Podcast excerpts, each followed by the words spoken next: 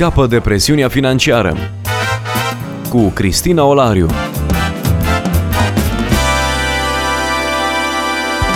Bine v-am regăsit și astăzi, dragi ascultători, la o nouă întâlnire. Alături de mine îl salutăm pe pastorul Titus Păștean de la Biserica Baptistă Vox Domini din Timișoara, reprezentant național Crown Financial Ministries în România. Bun venit! Bine v-am regăsit! Continuăm discuția noastră despre zeciuială, un termen care, iată, nu e nici demodat, nici învechit, nici uh, nu aparține cultului mozaic sau unei alte generații, ci se adresează creștinului de astăzi. Dăm a zecea parte. Bun, a zecea parte din ce? Din ce câștigăm salariul nostru brut, impozabil? Întrebarea aceasta este una provocatoare și bună și cred că merită înțeles ceea ce este ceea ce este învățătura Scripturii și ceea ce este de bun simț. Într-adevăr, în România, majoritatea dintre noi avem venituri sub formă salarială. În înțelegerea pe care o am la momentul acesta, zeciuiala ar constitui, din punct de vedere a veniturilor financiare, a zecea parte din salariul pe care îl primesc. Acum, dacă am fi într-o altă țară, în genul Statele Unite, acolo oamenii în general își primesc salariul neimpozitat netrăgându-i se toate taxele care în România sunt trase de la bun început de către stat. Și, de exemplu, în Statele Unite, oamenii își plătesc impozitul pe venit cu de la ei idee, în sensul își calculează și au un termen până la care își aduc banii. Ei, din punctul lor de vedere sau în contextul lor, zeciuiala în mod normal este ceea ce ei primesc în mână și trebuie să administreze în contextul țărilor că au asigurări de sănătate, că au impozit pe salar, că au chirie, că au toate cele, ele vor fi administrate din banii care rămân după ce au dat zeciuiala. În România, Câtă vreme anumite taxe sunt deja luate și nu suntem conștienți de mărimea lor și nu, nu avem în minte pur și simplu cât se ia și cum se ia ca și sume de fiecare dată, cred eu că este decent și normal să considerăm ceea ce avem în mână ca salariu, care este venitul net, și la acesta să ne raportăm ca zeciuindu-l sau luând a zecea parte din el, rămânând ca celelalte părți să le administrăm tot spre gloria lui Dumnezeu, dar această primă parte, 10% să o punem pentru a o aduce la casa lui Dumnezeu. 10% Acum, din salariu sau 10% și din alte venituri? Eu știu, am primit un cadou. Bineînțeles că și din toate sursele și din toate veniturile, că e un cadou, că e ziua mea, că e Crăciunul sau Paștele sau ce mai fi și mătușa, bunica, unchiul, sau am vândut o casă sau am primit o casă, 10% din venituri, dar am făcut distinția între venitul brut și venitul net. În România salariul este venitul net, dar cu siguranță ar trebui înregistrat fiecare și perceput fiecare venit, fiecare income și uh, raportat la el ca conținând acea a zecea parte prima care aparține lui Dumnezeu și care trebuie adusă înapoi. Acum poate că un caz particular ar avea de-a face cu cei care au venituri din alte surse. De exemplu, cineva este în business și are veniturile în firmă, cred că ce ar fi înțelept în cazul respectiv ar fi ca zeciuiala, pe de o parte, să fie adusă lui Dumnezeu din veniturile pe care le direcționează pentru traiul zilnic. De exemplu, am un business și știu că lunar, pentru cheltuielile de familie, chiar dacă eu le trec pe firmă și este sau nu este legal sau este aproape legal sau este pe lângă legal, îmi deduc cheltuieli care sunt legale pentru casă, dar observ sau consider care este suma pe care o cheltuiesc pentru familie într-o lună de zile și aș zeciui, aș da a zecea parte din luna următoare. Să zicem, luna asta am cheltuit 4.000 de lei sau 3.000 de lei sau 2.000, cât am cheltuit pentru nevoile familiei. Dacă 2.000 sau 3.000 sau 4.000 sunt bani pe care îi cheltuiesc lunar în medie, pentru că am un buget al familiei, pentru că am un cerc închis al nevoilor și știu cam cât mă costă traiul pentru familie, atunci 10% din această sumă aș dărui o lui Dumnezeu, aș recunoaște că El este sursa mea, luând din banii pe care îi iau din firmă sau pe care îi iau pentru casă și aș percepe o zeciuială prin care cultiv dependența de Dumnezeu. Însă, firma mea produce mai mult. Dincolo de cheltuielile pe care le am cu casa sau mi-acopăr cheltuielile și le deduc, firma mea produce un profit. Că-i 3%, că-i 5%, că-i 10%, depinde de natura business-ului pe care l-am. În cazul respectiv, de câte ori pe an fac calculul și văd care este profitul, să zicem, anual, din acel profit, cred, Dumnezeu așteaptă 10% ca o recunoaștere a cine este El și a faptului că depinde de Dumnezeu. Deci aș avea o zeciuială, m-aș raporta ca la o zeciuială cu referire la cheltuielile mele lunare și pe de altă parte aș uh, lua zeciuială și aș aduce lui Dumnezeu din profit. Unii nu au înțeles acest lucru și uh, sunt câteva situații despre care am citit în care oamenii bucuroși că Dumnezeu le poartă de grijă și vrând să fie în regulă și să nu stea în calea binecuvântării lui Dumnezeu, s-au gândit să dea zeciuială din rulaj. Și în scurtă vreme, matematic și grafic au ajuns în faliment. Dumnezeu nu se așteaptă, nu cred că așteaptă de la noi să dăm uh, și nu este logic și nu asta cere Dumnezeu. Dumnezeu cere din rod, din profit, nu din rulaj.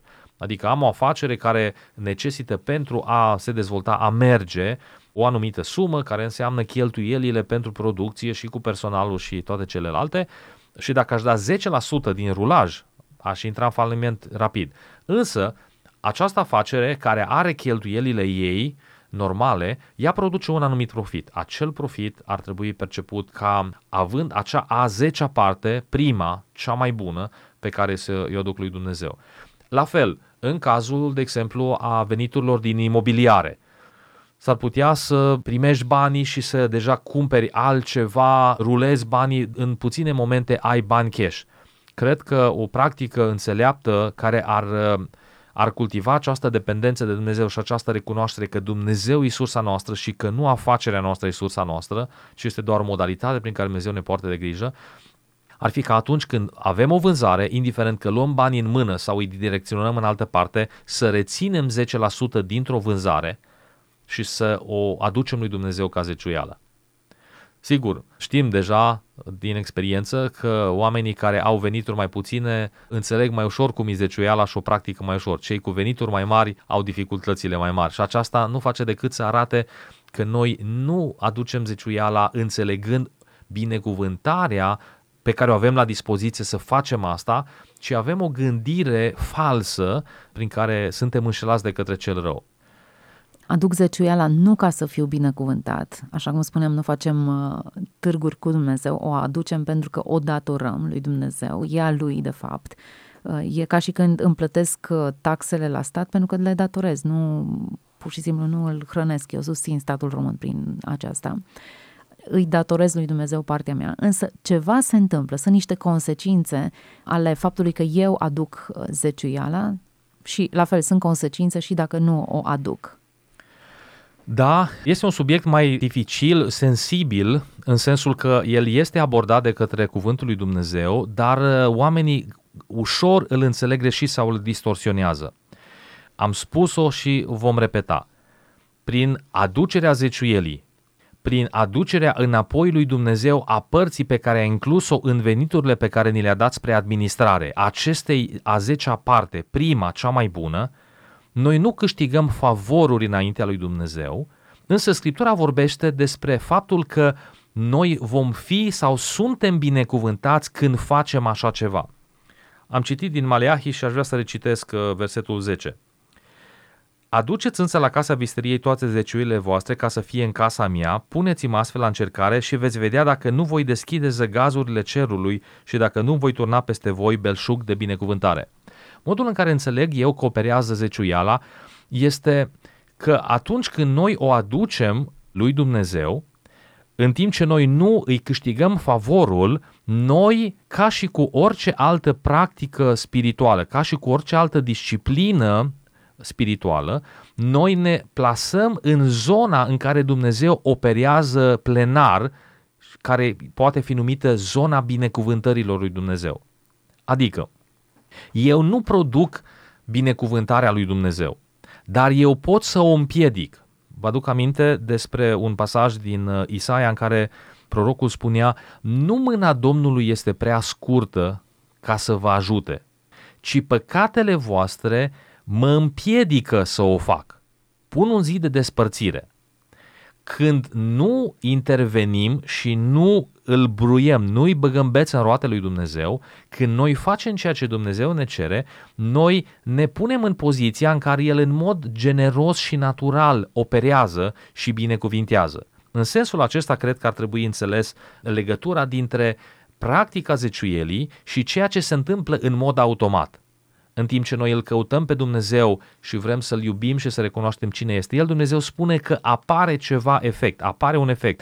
Efectul este că viața noastră devine binecuvântată. În sensul opus, în oglindă, lucrurile sunt la fel de clare. Cu doar un verset mai devreme, în Maleahi, versetul 10, cuvântul spune așa, Sunteți blestemați câtă vreme căutați să mă înșelați tot poporul și știm că este vorba de neaducerea zeciuielii. Atunci când nu aducem zeciuiala, nu înseamnă că Dumnezeu ne bleastămă, pentru că Dumnezeu este bun, este generos, are un caracter frumos. Însă noi ne tăiem singur craca. Ieremia 2,19 spune așa, Tu însuți te lovești cu neascultarea ta și tu însuți te pedepsești cu necredincioșia ta și vei vedea ce rău și ce amar este să-L părăsești pe Domnul Dumnezeul tău. Noi înșine ne facem rău și intrăm nu sub blestemul lui Dumnezeu. Aici spune, veți fi blestemați. Nu, eu vă bleastăm. Noi intrăm sub blestemul celui rău.